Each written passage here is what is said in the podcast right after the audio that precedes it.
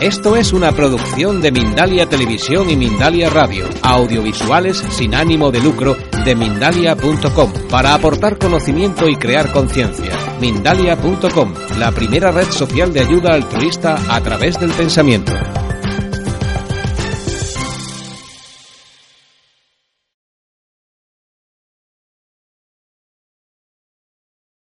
Hola, soy Sayi, tu presentadora de hoy en Mindalia.com. Buenas noches o buenas tardes, según desde donde nos esté viendo en este momento.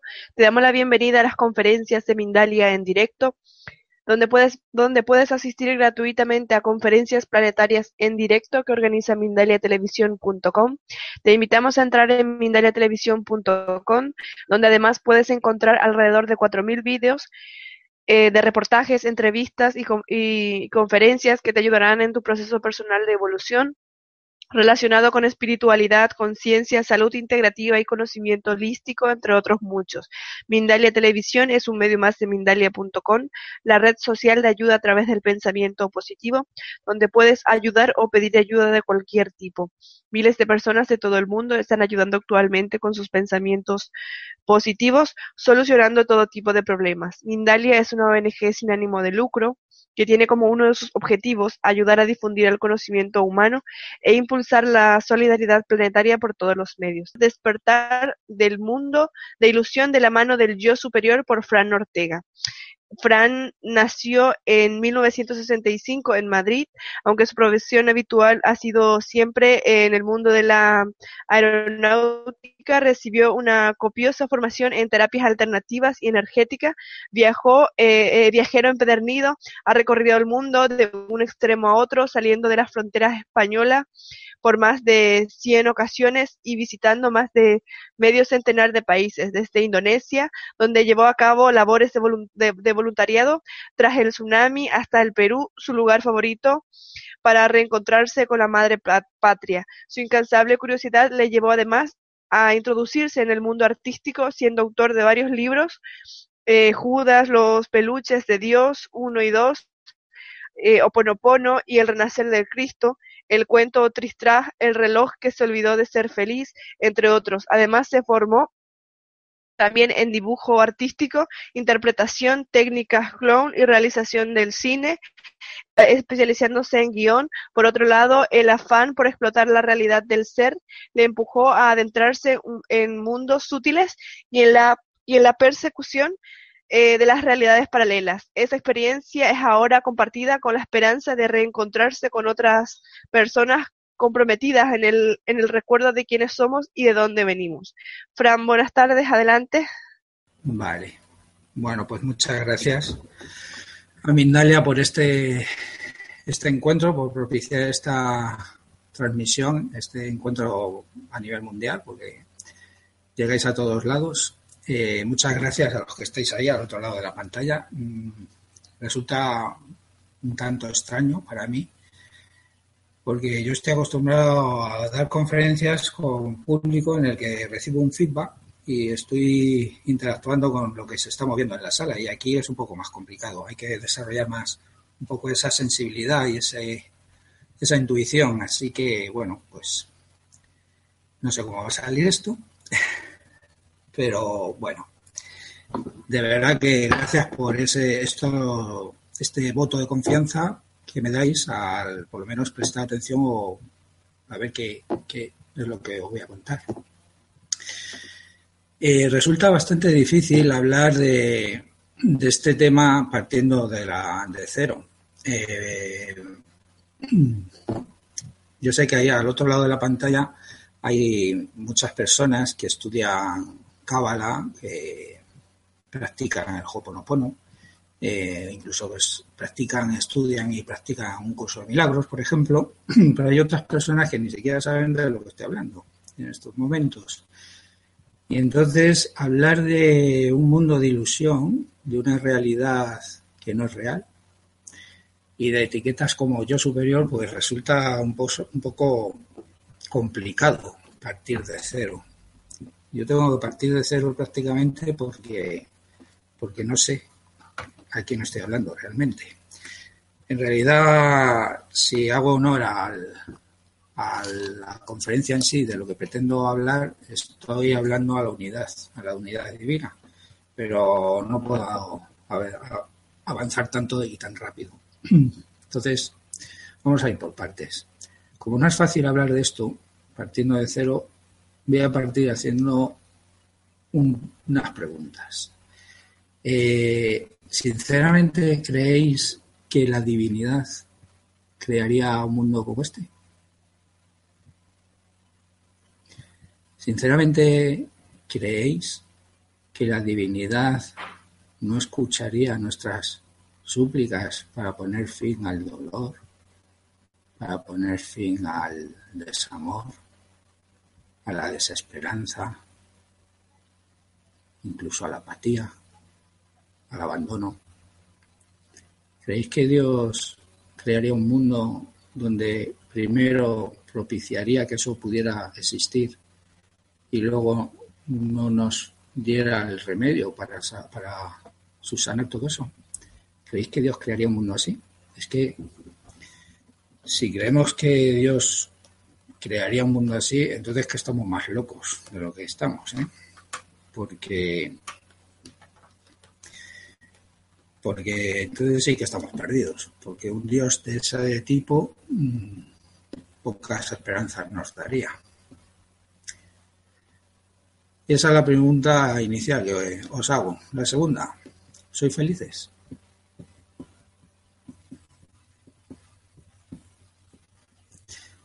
¿Realmente soy felices? ¿O simplemente subsistís al día a día? Y unos días estáis contentos, un día mejor y otros decaéis. Si tu respuesta es afirmativa, sí, sí, yo soy feliz, es posible, ¿eh? yo no lo voy a discutir. Ahora te hago otra.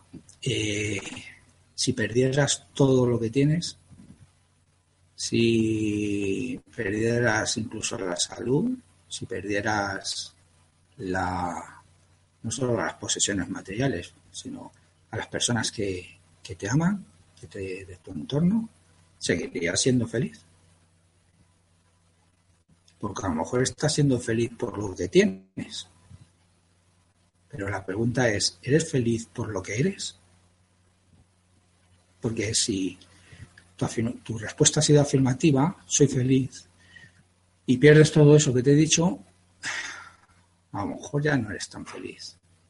Y entonces ahora la pregunta es, ¿tú crees que la divinidad crearía a su hijo, a su hija, su creación infeliz? ¿Dios crearía un mundo en evolución? Si, si la, la divinidad es perfección, ¿a qué narices, perdón la expresión, va a crear un mundo en evolución, evolucionario. Un mundo que, que tiene que ir buscando la luz, el despertar, que tiene que... Por lo tanto, si las preguntas que os acabo de hacer eh, han llegado un poquito dentro, es ahí donde os voy a hablar, porque la frialdad de este sistema, que es maravilloso, porque podemos hablar y me vais a hacer preguntas dentro de un rato desde del otro lado del mundo, pero no estéis ahí y no puedo sentir vuestra mirada.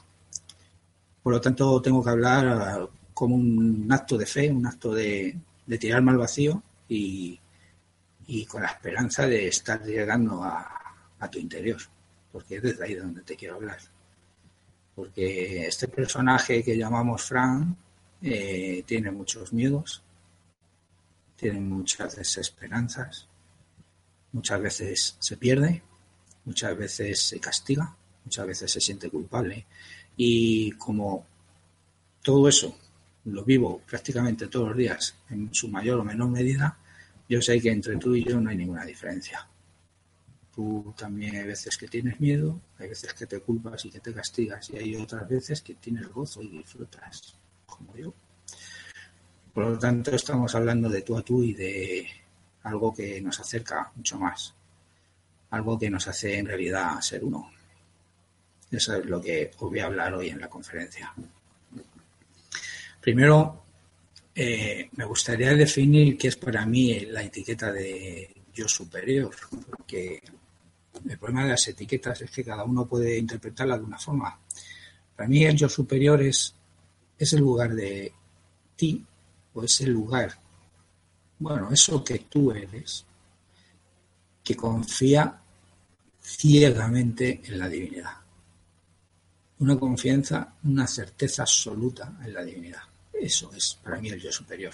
Quizás para ti la etiqueta sea el Cristo interno, que es la mía, pero no la, no la utilizar así de entrada por las connotaciones religiosas que tiene y el rechazo que a veces crea eso. Puede ser el Buda interno, puede ser tu ser interno, da igual la etiqueta, es ese lugar o ese tú que eres que confía absolutamente en la divinidad. Porque si os dais cuenta, lo que estamos buscando en realidad es sentirnos confiados, sentirnos seguros. Y cubrimos esas carencias de seguridad y de, y de, y de vacío buscando en el mundo de las formas. Si tengo una cuenta corriente bien gordita, si tengo una buena casa, si tengo una pareja estable, si tengo todo eso me va a dar cierta seguridad y cierta... Pero es todo una ilusión, porque si lo pierdes, ¿qué pasa? No puede, la, la seguridad, la confianza no puede venir de fuera hacia adentro, tiene que salir de dentro hacia afuera. Y es ahí dentro donde está ese yo superior, ese Cristo interno, ese Buda interno. Y es ahí donde tenemos que ir en busca de nuestra confianza. Y si os dais cuenta, en este universo de dualidad en el que nos estamos manifestando, eh, todo puede surgir solo desde dos extremos, desde el amor o desde el miedo. Cualquier decisión, palabra, pensamiento, omisión que hagas va a ser siempre sustentada o en amor incondicional o en un pánico atroz, que son los extremos. En medio están los grises, un poquito de miedo cuentas una mentirijilla y pasas, sales del paso. Y eso te hace sentir, en cierto modo, por lo menos instantáneamente, algo seguro. Luego, mantener esa mentira conlleva mm, tener que contar unas mentiras. Y, y al final, pues lo único que estás manifestando es que estás desesperadamente buscando seguridad. Por lo tanto, ahí, ahí viene la primera cuestión de todo esto es hasta qué punto te estás castigando a ti misma, a ti mismo, por sentir miedo. ¿Por qué estamos siempre buscando la aprobación de los demás? ¿Por qué estamos siempre buscando el que los demás nos tengan en cuenta, nos respeten, nos, nos, quieran? Porque eso es lo que nos hace ponernos las máscaras para ocultar todo nuestro ser interno. Y buscamos formas de agradar a los demás para tener esa compensación externa de sentirnos seguros. Y en cambio, hay un lugar de ti que se siente seguro, segura, solamente por una cuestión, porque es una creación de la divinidad. Y eso es lo que Dios ha creado. Ese ser que es su hijo, hija, y confía plenamente en que está salvo en los brazos de Dios. Entonces ahora la pregunta es, ¿cómo es posible que si ese ser interno está en mí, que confía tanto en la divinidad, cómo es posible que esté experimentando este universo que estoy viviendo, esta realidad que estoy experimentando? Pues porque nos hemos olvidado de él. Simplemente eso. Nos hemos olvidado de él además, aposta. No podemos echar la culpa a nadie, gracias a Dios. Es responsabilidad nuestra. ¿Por qué nos olvidamos de él aposta? Pues ya lo dijo un Melenas, así, un filósofo de hace dos mil años, que luego el ser humano creó una religión con sus palabras, que el, habló de una parábola que le llamó la del hijo pródigo, ¿no? que estaba en casa, lo tenía todo y se presentó ante su padre y le dijo que me voy de aquí. porque quiero experimentar algo que no soy, algo distinto. Quiero experimentar el mundo de otra forma, no este en el que todo lo tengo. Entonces, hubo un momento que Dios creó a su criatura. No hay género, no es hijo hija, es su creación. En unidad con él. Por eso no hay género, no hay chico chica. Es su creación unigénita. Y como creación suya, eh, por herencia, obtuvimos su misma facultad de crear. Y ahí surgió el problema, porque en un momento dado algo ocurrió que debió de ser algo así como, ¿qué sería crear al margen de mi padre y madre, de mi creador, de mi creadora? ¿Qué sería hacerlo por mí mismo al margen de lo que es Dios, al margen de lo que soy yo, Dios, porque si soy el Hijo de Dios, somos el Hijo de Dios, somos Dios, por herencia. Y solamente con ese pensamiento tan mínimo que sería fue cuando surgió el lío. ¿Por qué? Porque en ese momento surgió por primera vez el pellizco de culpa, el pellizco de sensación de traición. Traición a la divinidad, traición a lo que a nuestra propia esencia de divinidad.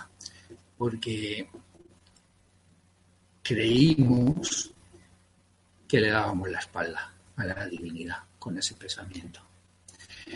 Era como el hijo pródigo que le decía a su padre que me voy a experimentar otra cosa distinta.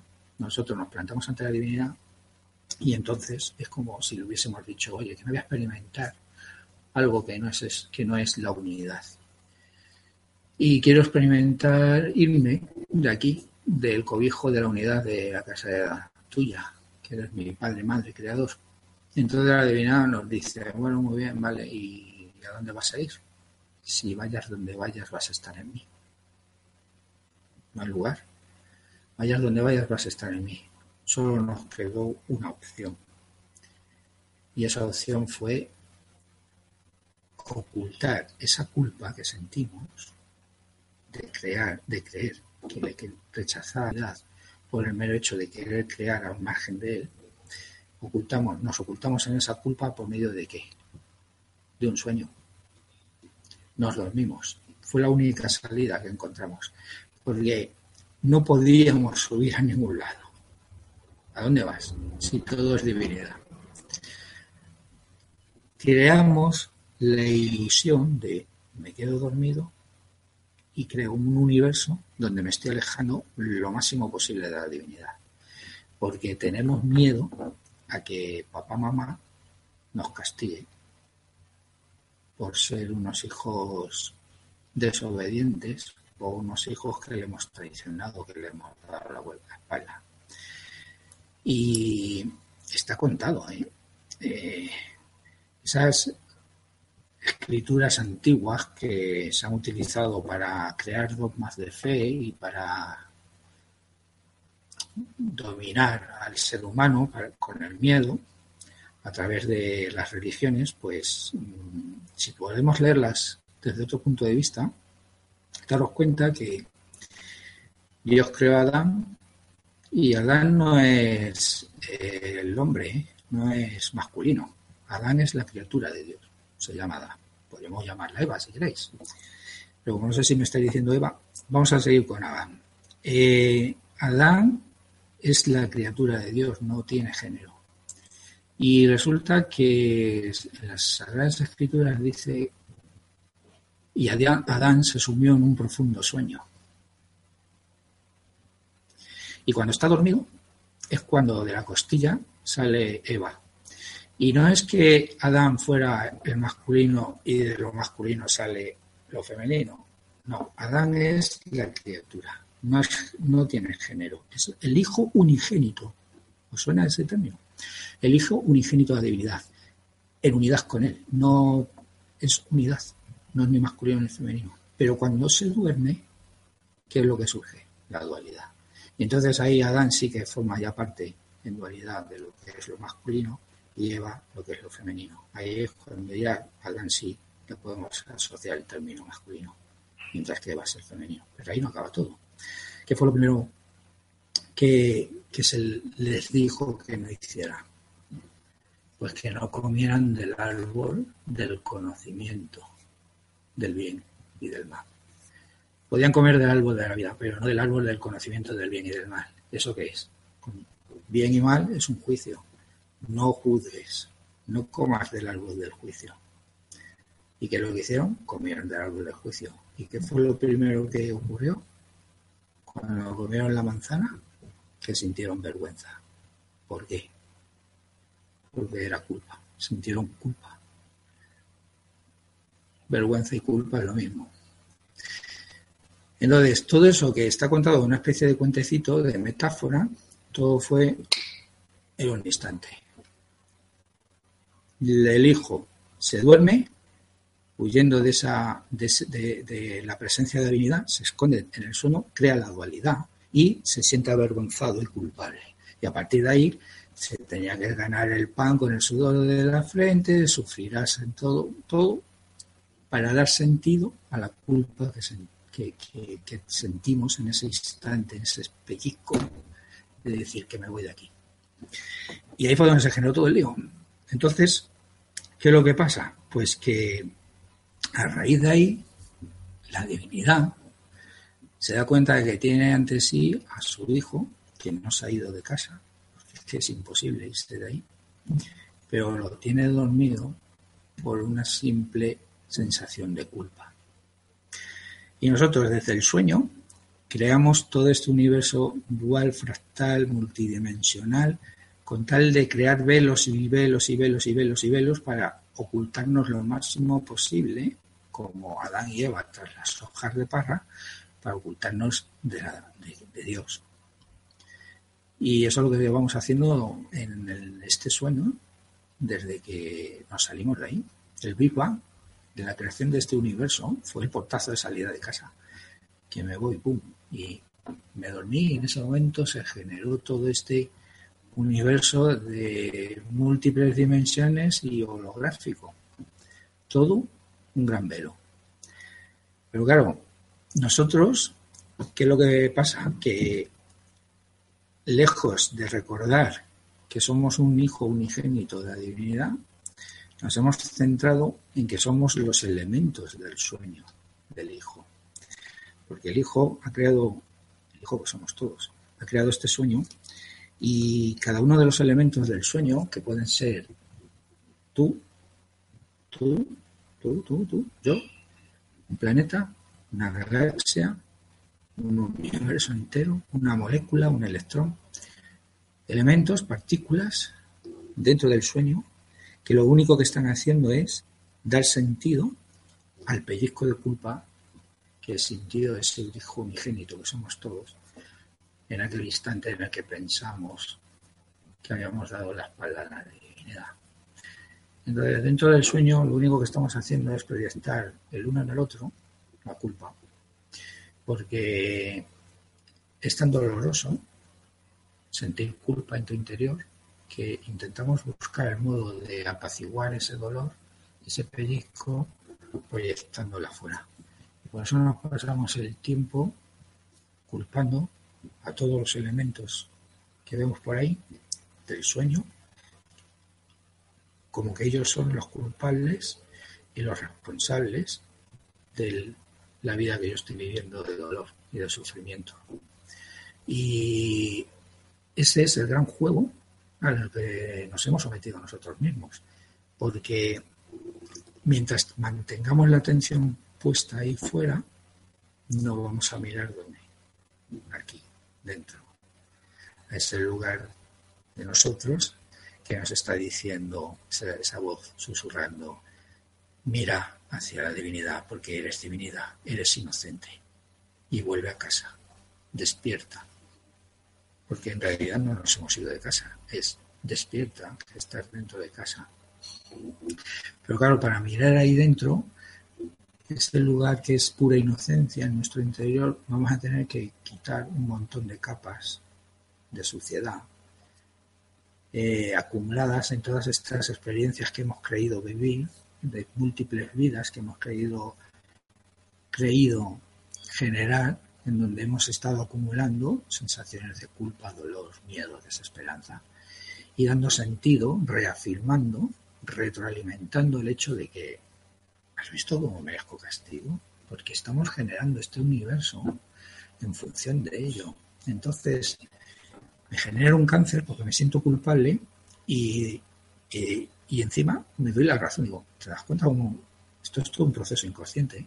¿Te das cuenta cómo soy culpable y merezco este castigo? O una debacle económica o la muerte de un ser querido. Todo elementos y situaciones que se están dando en, esa, en ese mundo onírico dentro de la mente del hijo unigénito que se ha quedado dormido. Entonces, ¿cómo podemos salir de esto? Pues no es fácil. ¿Sabéis por qué no es fácil? Bueno, es tremendamente sencillo, ese es el problema, que es tremendamente sencillo. Pero tenemos ahí algo que nos está impidiendo ver eso, y es el ego. en mi caso, Fran, porque estamos tan identificados cada uno de nosotros con el elemento del sueño que nos da pánico, pavor, cambiar nuestra percepción y elevarla hacia la mente única que somos. ¿Por qué? Porque si haces eso, si hacemos eso, esto carece de sentido. Fran carece de sentido. Y entonces mi ego está diciendo, uy, uy, uy, uy, uy, ¿A dónde voy? ¿Qué voy a ser? Si no voy a ser Frank, ¿qué voy a ser? Dios, uy, quita, quita. Me quedo como estoy, no vaya a ser que me esté perdiendo algo, voy a esconderme aquí y voy a intentar mantenerme lo máximo posible en esta sensación que más mal que bien, pero al menos mm, me reconozco porque me puedo ver en un espejo, me puedo tocar y digo, bueno, por lo menos eso tiene cierta realidad para mí. Porque eso es una de las cosas que pasa, que dentro del sueño, cualquier cosa que ocurra, cualquier situación que se dé, la estamos experimentando a través de los sentidos. Y esos sentidos lo único que están haciendo es reafirmar una y otra vez que esto es real. Ese es el problema. Quienes nos pensamos que este sueño es tan real porque estamos tan metidos en él que le estamos dando realidad, algo onírico. ¿Nos ha pasado alguna vez que habéis tenido un sueño de estos dentro del, sueño? Cuando os habéis acostado y os habéis levantado diciendo, uy, qué sueño más real, ¿lo he, ¿lo he vivido o lo he soñado? Pues es lo mismo, hasta el punto de que nos podemos tocar unos a otros sin darnos cuenta de que somos una ilusión. Esto es complicado de aceptar. Que en este momento la persona que os está hablando a través de esta cámara no existe. Madre mía, pues no. Esto es la mente única que ha creado este encuentro porque en algún momento se está empezando a se ha empezado a dejar impregnar por la voz de la divinidad que le está susurrando para que despierte. Y entonces genera encuentros como este que la divinidad en su certeza, su tremenda sabiduría, está utilizando los elementos del sueño para despertar a su hijo de su propio sueño. Y uno de los elementos es que tú estás ahí, yo estoy aquí. Somos los elementos. Y en cierto modo ahora nos estamos empujando, ayudándonos a elevar la vibración del nivel del sueño hacia el despertar. Porque, ¿cuántas veces le has pedido a Dios, oye, que me toque la lotería? O, por favor, que se sane esta persona que quiero tanto y que no sé qué sería de mí si no estuviera en mi vida. O cúrame de esta enfermedad terminal y la divinidad parece ser que no nos escucha. Pues siento deciros que mm, te escucha, pero no le da realidad a esto. ¿Por qué? porque para la divinidad el cáncer no existe. Para la divinidad la pobreza no existe. El dolor, la desesperación no existe. Sabe que solo es una ilusión del sueño de su hijo. Y yo te voy a hacer una pregunta. Tú como padre o como madre, si tienes a tu hijo en brazos se queda dormido y está teniendo una pesadilla, tú, tú le ves que está sufriendo, está azorado ahí en el sueño. ¿Tú te ocuparías de los detalles del sueño de tu hijo? ¿Intentarías salvar a tu hijo que está soñando que le está persiguiendo un monstruo de siete cabezas y se lo pretende comer? ¿Cogerías y le sacarías de ahí y le pondrías a salvo? ¿O le sacarías de un cenagal donde se está ahogando? ¿O simplemente le susurrarías al oído diciéndole, hijo mío, lo que estás soñando no es real? Despierta que estás en mis brazos. Es que es eso lo que está haciendo la divinidad. Y nosotros seguimos en el sueño, soñando esto. Por lo tanto, Dios no, no va a mejorar este mundo que nosotros creemos real. ¿Nos dais cuenta de que si, si yo le pido a Dios que me mejore, que me cure el cáncer, eh, si Dios viniera aquí y me dijera, te curo del cáncer, ¿sabes lo que habría hecho? Real del cáncer. Y entonces esto sí que sería un lío. Bastante lío es que nosotros creamos que es real como para que encima ya lo crea Dios. Si tú te curas del cáncer, es porque en el sueño algo has cambiado. Has elevado tu nivel de culpabilidad un poquito hacia la inocencia y ya no quieres castigarte o no crees merecedor, inconsciente, es un proceso inconsciente, no te crees merecedor de ese castigo. Y ocurre el milagro. El milagro ocurre porque tú en el sueño has cambiado esos elementos del sueño y los has elevado. Pero no porque Dios lo haya hecho. Dios lo que está diciendo es, eso es una ilusión. El cáncer y la sanación del cáncer. Despierta, pues está dando tu sueño. Por lo tanto, a la divinidad lo que yo os comento lo que le pido. Ya a la divinidad ya no le pido que me mejore el sueño, porque él no lo va a hacer real. Si lo hiciera, si mejorara el sueño, pues tendría que hacer primero real. Yo a la divinidad le digo que me ayude a despertar del sueño. Y a medida que pido eso, empiezo a conectar más con mi interior. Empiezo a conectar más con ese lugar de mí que confía en la divinidad. Y entonces sabes lo que está ocurriendo, que a medida que voy descubriendo a ese yo interno, a ese yo superior, a ese Cristo interno, ese niño interior, que es pura inocencia, a medida que voy entrando ahí, voy confiando más en la divinidad y voy juzgándome menos, porque está dicho.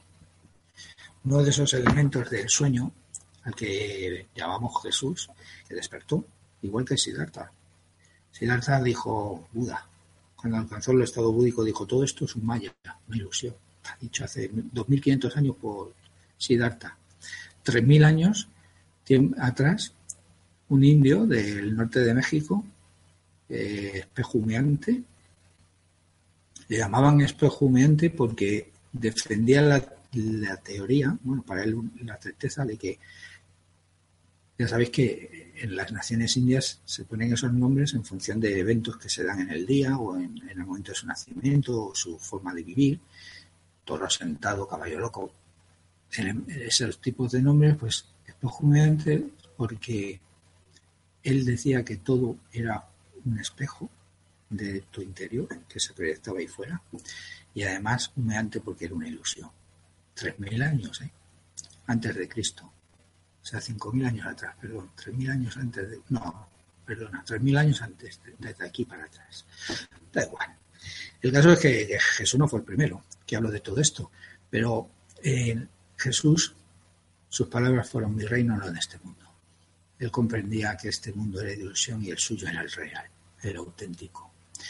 Y palabras o expresiones como hazte uno conmigo como lo soy yo, con el Padre es, nos estaba invitando a darnos cuenta de que no hay ninguna diferencia entre ninguno de estos avatares y nosotros.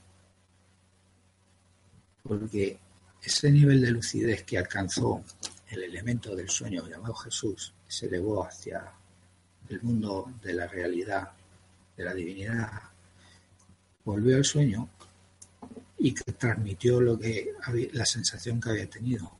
Por eso esa voz interna que nos está hablando de ¿no crees tú? La pregunta que nos está haciendo es ¿no crees tú que tiene que haber algo distinto a esto? ¿No crees tú que puede ser de otro modo? Porque es ahí donde tenemos que mirar. Porque la voz de Dios nos está diciendo al oído del Hijo unigénito, está diciendo al oído, cariño, despierta. Y esa voz que se mete en la mente de su Hijo y empieza a moverse por toda su mente, va tocando poco a poco cada uno de los elementos del sueño. Es como si tuviéramos un programa informático aquí contaminado por el virus de la culpa y la divinidad metiera por el oído de, a través de un susurro a la mente de su hijo el antivirus de la inocencia. Y ese antivirus se propaga por la mente, por los elementos del sueño, que somos todos nosotros, y empieza a impregnar esa corrección del virus para elevarte de, y sacarte del sueño. Por ejemplo, Jesús era uno de esos elementos. Siddhartha era otro de esos elementos. María Magdalena, Teresa de Jesús, Babaji, elementos, pequeños elementos del sueño impregnados por esa, ese antivirus divino que es el de la inocencia. Entonces, esos seres, esas partículas del sueño, esos elementos del sueño que desarrollan esa conciencia, va y te lo cuentan a ti nos lo cuentan a todos nosotros. Oye, que no hay ninguna diferencia. Siddhartha dijo, aguardo aquí a las puertas del cielo hasta que el, último de vosotros las transite. ¿Por qué? Yo antes pensaba que eso, en mi soberbia, una soberbia que aún era mayor que la que tengo ahora, eh, yo decía, menudo elemento este, este Siddhartha, este Buda que dice que hay que desapegarse de todo y el primero que está pegado al hecho de que yo me ilumine es él. Está pegado a mi iluminación, a que yo me ilumine. Eso era un, pensamiento bastante soberbio. Hoy lo veo de otra forma. Hoy entiendo que Siddhartha comprendió que él y tú y yo, fuera del sueño, somos uno. Somos el Hijo unigénito ese pensamiento, esa creación de Dios. Por lo tanto, si Él vuelve al otro lado del velo, sin ti, está incompleto. No puede volver al otro lado del velo, sin ti, sin mí. Por eso está esperando. Esa partícula del, sueño nos está esperando a nosotros. Y Jesús, pues, la voz de Dios, a través de esa conciencia, ese elemento del sueño llamado Jesús, dijo, salir, salir del Padre, de la divinidad, me metí en el mundo, me metí en el sueño, y ahora abandono el mundo para volver al Padre, para hablar de Él. ¿Por qué? Porque era la voz de la divinidad que había impregnado, y Él, con su presencia dentro del sueño, nos dejó el regalo de ese antivirus ¿Y ese antivirus cuál es? Pues el de que eres inocente. No hemos hecho nada. Nada. Es imposible traicionar a Dios.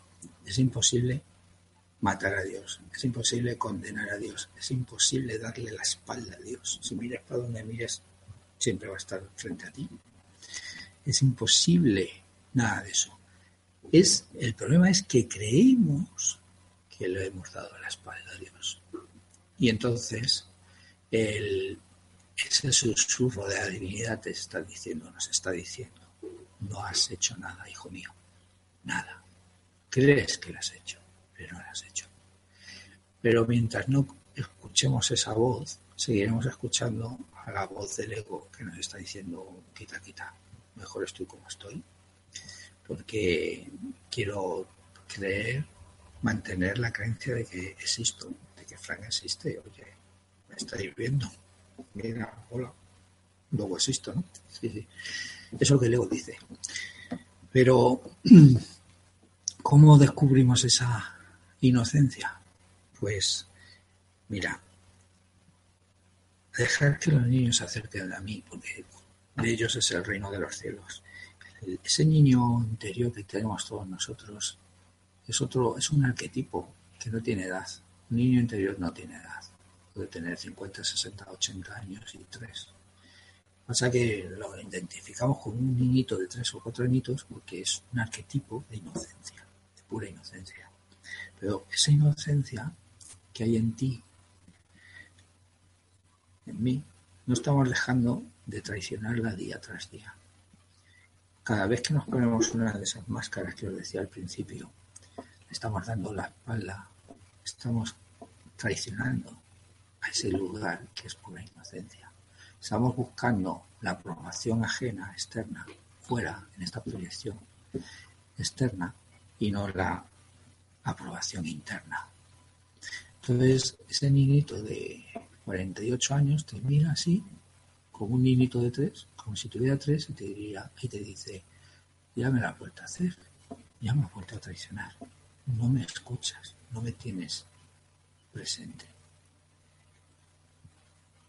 Como para confiar en ti.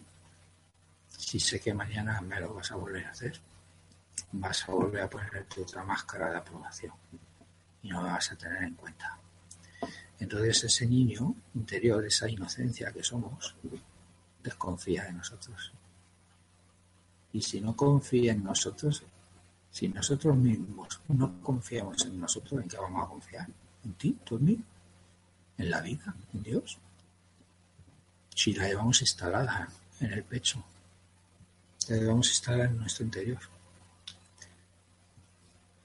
a pesar de no existir. Lo paradójico de esto es de locos. Pero la, inocencia de no haber hecho nada es el, entender eso, el dejarte impregnar por eso, es lo que nos va a sacar del sueño.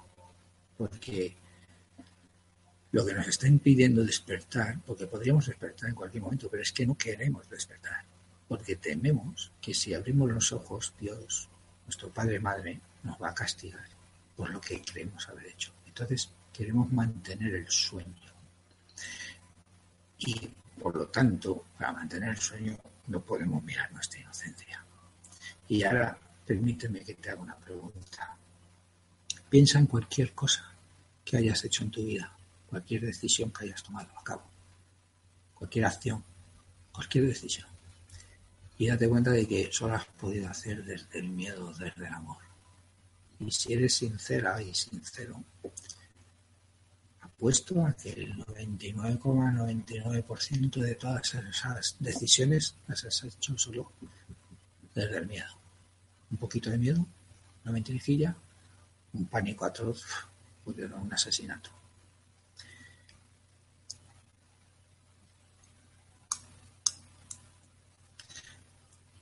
La pregunta que os hago, si tenías miedo, ¿qué cabía esperar?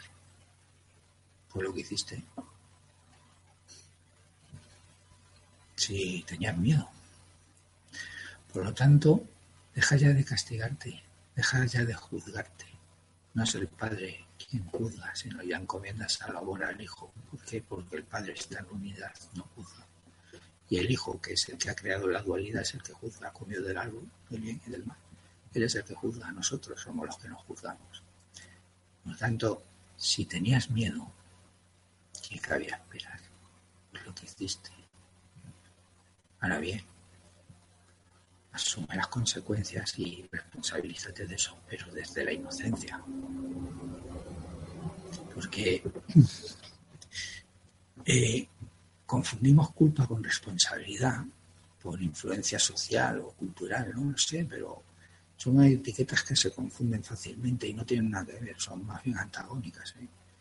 Pues la culpa busca el castigo el no merecimiento y la responsabilidad, recupera el poder.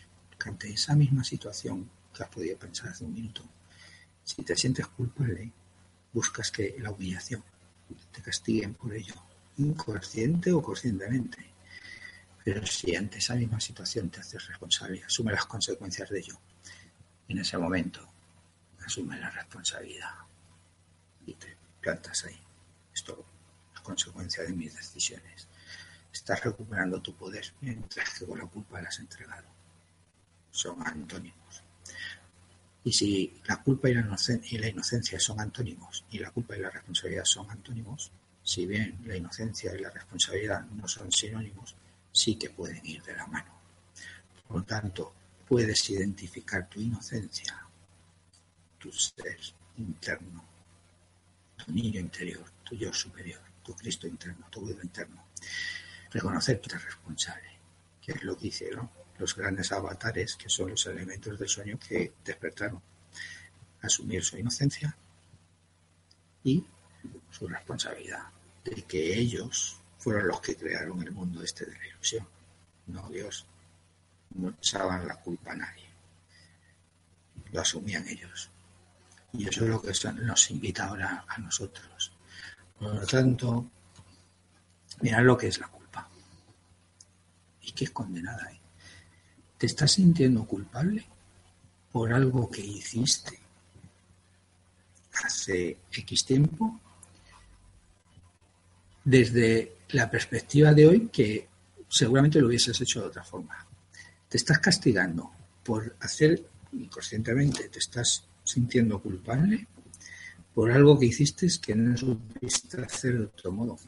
Que hoy a lo mejor lo hubieses hecho de otro modo, pero es que la persona que hoy se manifiesta no es la misma que te se manifestaba antes.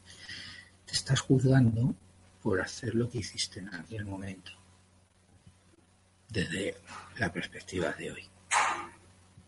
Es un poco de locos eso, ¿no? Estar juzgándote por algo que ahora harías de otro modo. Pues en aquel momento tenías miedo, pues ya está. Deja de castigarte, deja. Porque cuanto más te culpable te sientas, más te castigues, más fuerza vas a estar entregando, más poder de poder, de poder descubrir en tu interior a ese niño que tenemos abandonado, que es el que nos va a sacar de aquí, la inocencia, descubrir que es la inocencia. Porque, mira, ¿qué es la vida eterna? Mira, estoy mirando la hora, pues que me han dicho una hora y luego otra de preguntas. ¿Qué es la vida eterna?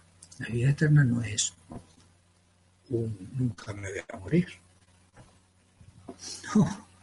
No, no. Eso ya me resulta hasta cómico pensar en eso. Me da risa. Eh, la vida eterna es un estado de conciencia de continuo presente, en el que no hay perspectiva del tiempo, no hay perspectiva de cinco minutos ni perspectiva de dentro de cinco minutos. Es un continuo estado de presencia, aquí y ahora, en el gozo. Eso es vida eterna. Y eso es estar en unidad con la divinidad, que está en vida eterna, en constante presencia, de presente, aquí y ahora. El hijo, el que se duerme, en ese instante que se duerme, es el que genera fractalmente todo este universo donde en dualidad sí que hay el transcurrir del tiempo. Parte de aquí y hacia allá. Ahí sí que existe el tiempo. Y entonces, estamos renunciando a un estado de gracia de aquí continuo, de estado de presente, por este de a ver si encuentro ese estado de gozo y de, y de iluminación o de gracia aquí mañana o dentro de cinco minutos haciendo esto o a lo mejor en la próxima vida cuando lo otro es nuestro por herencia divina. Estamos huyendo de eso intentando buscar a Dios aquí, en el mundo de las formas, solo por no querer reconocer nuestra inocencia. Y voy a cerrar ya con esto. ¿Recordáis lo que dijo eh, Jesús, ese elemento del sueño que despertó de el cáliz? Dijo, tomad y bebed todos de él, todos, Muchos serán los llamados y pocos los elegidos. No hay nadie que esté diciendo tú sí, tú no. Eres tú, yo sí, o tú no. Tú te el autoeliges. Bebe de este cáliz porque nunca más volverás a sentir sed, porque tu sed quedará saciada por toda la eternidad. ¿De qué tenemos sed? De volver a ese lugar del que procedemos, porque añoramos, porque añoramos el, recuerdo de cuando estábamos despiertos, es como volver a casa, porque hemos estado ahí. Si no, no, no lo añoraríamos. No podemos añorar algo que no sabemos que existe. Nuestro ser interno sabe que existe por eso queremos ir ahí.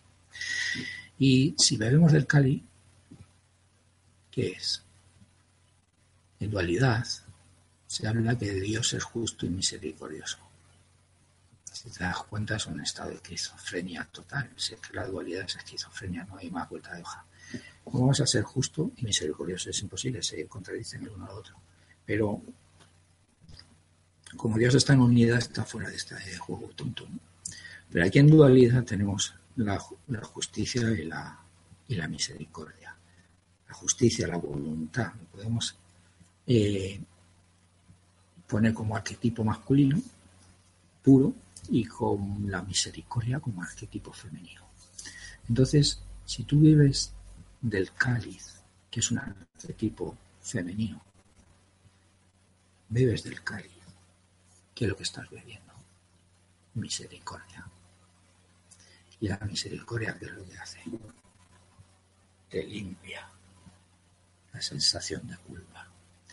Y cuando tú te limpias esa sensación de culpa, dejas de tener vergüenza ante la divinidad, dejas de sentirte culpable ante la divinidad. Y entonces te plantas ante ella y le dices que he vuelto, como el hijo pródigo. ¿Y Dios qué va a hacer? Pues montar una fiesta. Por fin has vuelto, por fin estás aquí. Que es lo que dijo el, el padre de la parábola del hijo pródigo.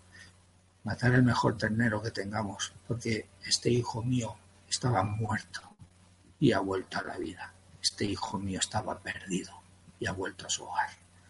Y lo que está esperando Dios, que despertemos para poder montar esa fiesta y decir, hijo mío, nunca hiciste nada. Solo creíste haber hecho algo contra mí. Algo que ahora que has vuelto a casa, que has despertado, entiendes que era imposible. Y ese es el camino. El camino que, que nos invita a esa voz interna que cada uno ponga la etiqueta que sea. Para mí es Cristo interno, esa voz que nos está diciendo, eres inocente, deja de castigarte y asume la responsabilidad del sueño que has creado. Entrégamelo a mí, porque, ya estos cuatro minutos que me quedan, os voy a confesar mi situación actual. Yo estoy ahora en medio de las dos ideas. Esto es una ilusión, un sueño, no es real. Y esto es bastante real para mí, porque mira, me estoy tocando y si me clavo aquí un cuchillo me duele. ¿Cómo no va a ser real? Pero si me está doliendo, ¿cómo no va a ser real esta emoción que estoy sintiendo de, desolación ante un, el problema que tengo con una persona? Estoy es un estado de locura que crea incluso ansiedad. Bueno, pues para evitar esa ansiedad, esa locura, yo os invito a hacer lo que estoy haciendo yo. No niego esto que creo que es real. No niego este problema que estoy teniendo con esta situación, con esta persona o con una enfermedad mía, por ejemplo. No la niego, está siendo real para mí. Sería de locos negar esto. Pero me abra la posibilidad de aceptar en mi ser, en mi interior, que es una ilusión. Por lo tanto, mi petición a Dios es no, no me cures esta enfermedad, no, no me cures esta relación con esta persona, no, no me sanes esta circunstancia laboral o económica, no. Esto para mí es real y no sé cómo solucionarlo. Y tu voz interna te va a decir, lo sé. Y cuando oyes esa voz interna que te dice tu Cristo interno, lo sé, dejar de sentirte sola dejar de sentirte solo. Sabes que está ahí, cuidando de ti. Y se siente muy bien. Y el siguiente paso es como yo sé que para que como esto para mí está siendo muy real, te pido por favor, voz interna, Cristo interno, yo superior, que me ayudes a pensar y a sentir como tú sientes, que esto es una realidad. Ayúdame a esto. Pero parto de la base de que no niego lo que para mí es real, que es este dolor, esta desesperación. Pero sí que me abra la posibilidad de que esa voz interna, ese Cristo interno, ese yo superior, me ayude a limpiar esto. Eso es lo que os invito a hacer. Practicarlo, no os creéis nada de lo que he dicho. Si es que de nada sirve que se digan las cosas, solo se pueden experimentar. Y entender todo esto es muy complicado. Entender a Dios es imposible. A Dios solo se le puede sentir. Te invito a, hablar a ese lugar de ti, a ese niño interior que está ahí y decirle, me siento solo, me siento desesperada. Para mí esto está siendo muy real. Y a ver en qué momentos dice, lo sé, lo sé. Ahí dejarás de sentirte solo, de sentirte sola. Y se me ha acabado la horita. Así que, madre mía, a ver qué pregunta me vais a hacer.